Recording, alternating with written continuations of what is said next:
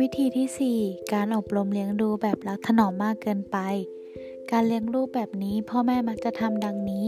1. คอยชี้แนะช่วยเหลือลูกตลอดเวลา 2. ไม่ยอมให้ลูกเล่นกับเพื่อนๆ เพราะกลัวลูกจะถูกลังแก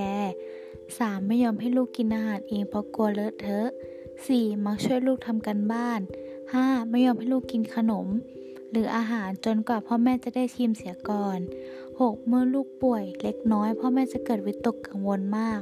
7. ไม่ยอมให้ลูกได้ช่วยเหลือตนเองเวลาทำงานต่างๆ ผลของการเลี้ยงลูกแบบนี้เด็กจะมีลักษณะดังนี้ เป็นเด็กที่เอาแต่ใจตนเอง ขาดความคิดเลยเริ่มสร้างสรรค์ และความเชื่อมั่นในตนเอง คอยพึ่งพาผู้อื่นเสมอพึ่งตนเองไม่ได้ ไม่สามารถจะแก้ปัญหาโดยตนเอง ปรับตัวให้อยู่กับสังคมได้ยาก มีแนวโน้มสุขภาพจิตเสีย และมีอาการทางประสาท